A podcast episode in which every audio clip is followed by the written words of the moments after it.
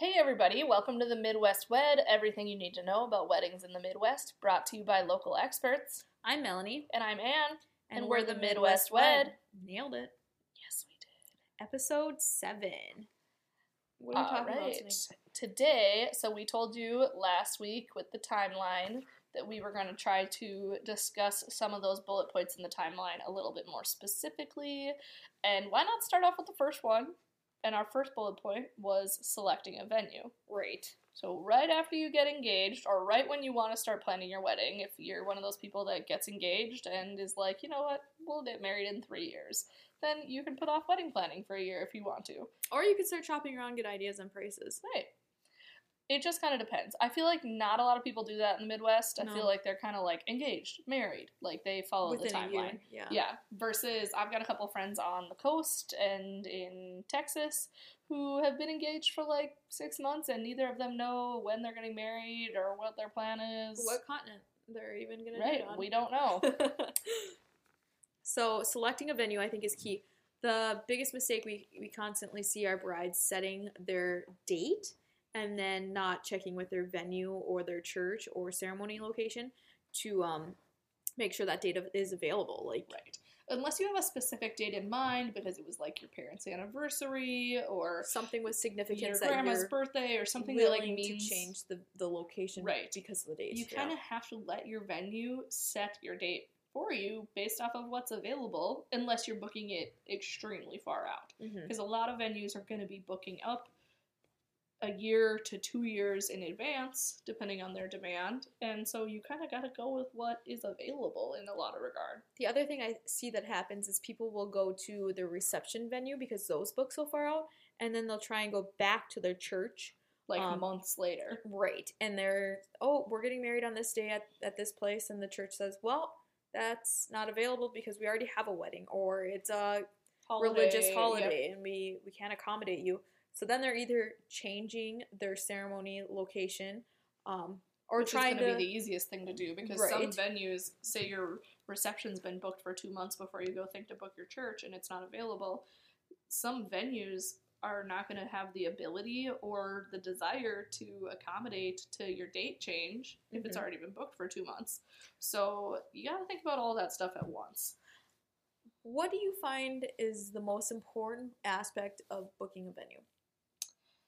Do you know? I don't. I would say probably the number of people that you want to have at your wedding. But I also think like in a place like Bismarck where you mean your vibe is so different.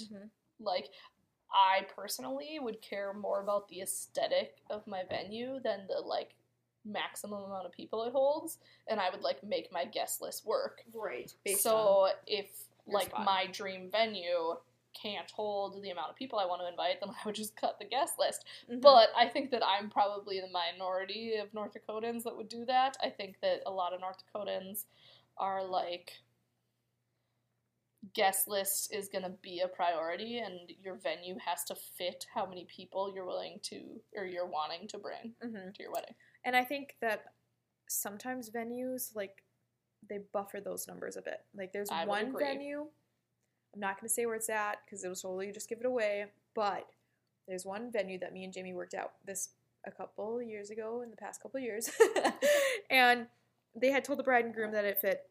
We'll just say 350, and they packed 350 guests into that venue like sardines. It was ridiculous. I mean, the tables were so close that you couldn't really push your seat back to get in and out. And it was bumped all the way up to where the bride and groom and bridal party sat. It was so tight in there. And I'm like, if they would have just been more realistic and said this was like more of a 250 venue, people would be able to enjoy their dinner without being elbow to elbow, not even elbow to elbow, like shoulder to shoulder. I mean, I think it's fair to say that some venues literally are giving you your max capacity that you're allowed to have in there, other than uh, without it being a fire hazard when they tell you how many people Yeah. can fit into a room. So you have to consider that like a head table is kind of an awkward thing when you're trying to like position tables in a room. So like that's going to cut back the number of people capacity wise. If you want to not have to clear tables off your dance floor, which I think is nice if you don't Mhm. have to do that, you have to also consider that. The a lot of venues will be like, oh yeah, we can fit 600 people, but what's comfortable? yeah. It might be 450 to 500. Yeah, I would say so. Anybody looking at venues based on the amount of people that they can actually hold should be attending a wedding that has that many people. And I honestly think that the only venue I have been to in this area that doesn't have kind of a buffered capacity is Black Leg. I think like what they tell you fits is very honest. Yeah, I haven't been in one in a wedding there that is overly crowded. Like all the tables are nicely spaced. The head table has room to move. I mean, that other venue that I'm speaking of, it was so bad to the point where like you were bumping into the head table to go through the line to get food. Mm. I mean, and when the bride, like, I didn't bring it up, but when the bride's bringing it up, it's, I mean, then I know I'm not the only one complaining. I also think picky. it's totally okay to, like Mel said, you want to be attending a wedding that is of that size.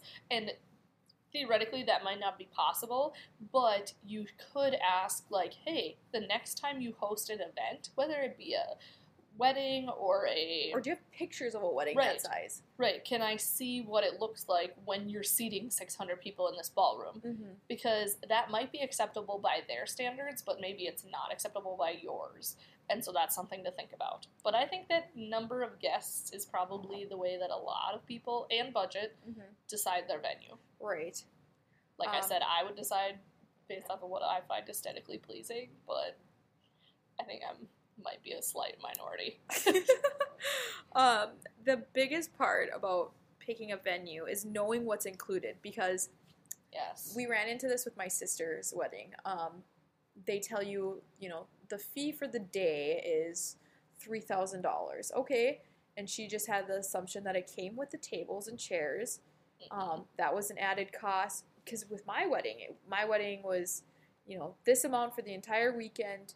Um, chairs were included, tables were included. I had options of circular tables or rectangular tables. Um, bar staff was included. Like, you know, some venues will just say, "Here you go. Here's the total package amount," and they'll break it out very detailed so you can see what's included and what's not.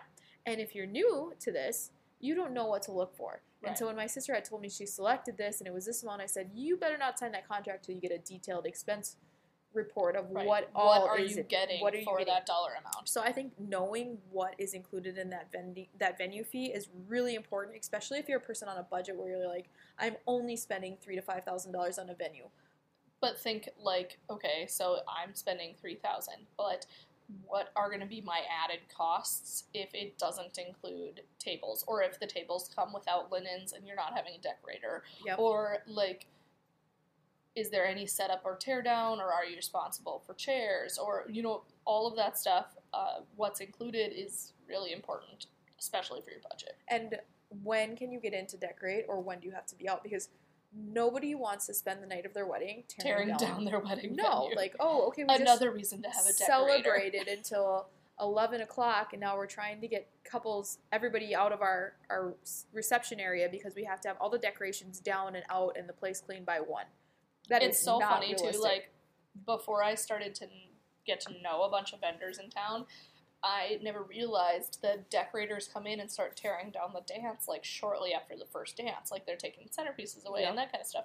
They're just so stealthy. But now that I know them, I'm like, hey Brenda, Like, they're always there, and I'm like, oh, that's just another great reason to have a decorator because yeah, who wants to tear down their own wedding Well, decorations, you're doing it especially the night before, or like the, the after. cocktail hour. Who's tearing down your cocktail hour stuff while you're eating dinner? right? You know, Yeah. people just those are things to think about when you know planning your wedding. Um, the other important thing I always like to mention are catering costs. Do they let you bring in a separate caterer? Do you have to do all the food through them? Do you It- have the choice? Is there food through them? You know, or do they have a recommended list if there isn't food through them? Right. Um, are the meals plated? Do they come? One thing I found out the hard way, um, up until like a week before our wedding, was that our meal only came on plastic and paper options. and so to have physical, like cer- uh, not physical, but like ceramic style plates and and silverware was an additional cost, and then it was an additional cost to have it served to you versus like a buffet. Right. Those Because like you gotta things. think like if you're not eating uh, yeah, in a buffet and you're eating served food, that's a whole lot more staff for that Yep. venue. And I was very particular on that because I'm like, that's just something that I like. Sure. but it's a very it good depends, spot. It also depends on your venue because there's some venues that are just much easier to have a buffet in, Mhm. and then there's some that just don't have the room for it. You mean like those venues that tell you they fit 350 people, they only Yeah. fit 250? Yeah, there's no way they could have had that plated. 350 people plus a buffet, it makes for a very full room. But could you imagine waiters trying to walk through those? Great. But that's another spot you could cut costs by, Mhm. you know, doing buffet style or paper plates versus Right. I would never recommend that, but But if you're trying to budget and you ever recommend really paper plates. spend, I absolutely strongly dislike of them. They're a complete mess. I don't think I've ever been to a wedding that had paper plates. Think about the environment, man. Go green. Right. Reusable. Ceramic plates. Yes, reusable plates, not single use. Um, but yeah, that's a that's a budget corner right there. Um, alcohol, bar, What's included in that? yes. What are your options as far as like ke- like a lot of North Dakotans do keg beer hmm and like to like pay for the kegs ahead of time so that Or there's some kind of yep some kind of free alcohol because it's really uncommon to see a open bar in North Dakota because the weddings are too big and Yep. people drink too much at weddings. We we did an open bar, um, and then we. but you guys were kind of destination. Yeah, we so were your wedding was like We- a little smaller. yeah, 105, 107. Um, Could you imagine having an open bar at a no, 400 person wedding? no, I couldn't. But I've I've seen it where they'll do like an open bar for just the cocktail or hours. just an hour. Yeah. But if you're gonna do that, make sure you tell them like a specific amount that you're gonna allow it up to, instead of being like, oh, we're gonna have an open bar from four to six. Be like, we're gonna have an open bar at four, and tell the bar this is only up to like three thousand dollars because Right. I've heard it go real south real fast. Agreed. Agreed. And but then also when it comes to keg beer, it's like some venues will let you buy the kegs and have them brought in, Mhm. which is a lot cheaper if you buy them from a liquor store. Some venues, because of the liquor license issue, I think have to supply the kegs, and then they're gonna charge you their price for them, not liquor store price. So there's always like. Obviously, there's rules in place for a reason, so like they're just accommodating to the like liquor license. But I know there is some wiggle room with certain venues and how liquor licenses are written. Some people let you buy a bottle too, like so you could buy like five bottles of Jack Daniels, Sure. and those would whoever orders a Jack Daniels would be free for Yeah, the evening and, I've until been- it's gone. I've been to weddings where it's like there's like a signature drink Mhm. instead of keg beer because maybe the bride and groom don't like beer. And so then maybe you serve mint juleps as your like drink of choice and those are free for the first like two or three hours. You know what I mean? Just Yep. something specific where it's like they still have the option to drink other things and pay for them themselves. I think when selecting a venue, the other important thing is to do a walk around. You know, looking at a place online is easy to do, but physically going out and seeing it is another thing. Also, ask your venue if they're going to be making any drastic changes within the year because, like, you're booking this out a year in Mhm. advance. Um, specifically, like with our venue, we booked it out. They ended up going bankrupt, foreclosing, and then um, we had to find another venue. Did that super kind of rushed. Um, went and looked at it. It looked great when we went out there. We went back a year later to get married. They added this really, really tacky um, overhang off of the barn. I mean, they just did some some things that they thought was better. And I mean, in turned, indoor and hotel venues, we're talking about like replacing the carpet to something that's like maybe Usually, less those are all like or more appealing, Yeah. or like if you go to a venue and you love everything, but the carpet looks like it's twenty years old, it's fair to ask like, hey, do you know when this carpet's being replaced? Because if that's the, your deal breaker, but it actually is getting replaced before your wedding, then hey, why not? And you you should know that because Mhm. okay, so Black Leg when they were building theirs, they had this big extension on the back that is now where the bar is. But when I shot the very first wedding out there, it was just the barn, Mhm. and that was just a big cement slab. And I mean, now it's grown to something awesome, but they were still in construction mode. So Sure. if they're doing a big extension on it that is going to have loud construction workers or going to be half finished or um, is going to cause your guests issues with parking and Sure. getting around, you should be aware of those things. Right. So, I mean, there's a lot of things that you need to know when you're picking your venue that you maybe don't think of because, like we've said before, it's not like you've planned a wedding before, nine times out of ten. you maybe have watched other people do it, do it, you've maybe helped people, but like you've never done it for yourself with your likes and dislikes and budget and all that stuff. So it's good to like think outside the box. What do you need to know about your venue or all the venues that you're looking at before you sign your life away to one of them? I like when venues give them give you the ability to have the venue the entire weekend, so you're not feeling rushed with it. That's You like my kind of favorite thing about more, Black like, Lake. Yeah, you get it for the whole weekend. You can add on all the lodging for everybody. That's that's I think that's so cool. Like, is Black Leg one of the more expensive venues in town? I think it is, Mhm. but you get so much. Like in their packages, there is a day of coordinator. Like Shanda's there, and she's there to help you. Um, I believe that a lot of their tables are included.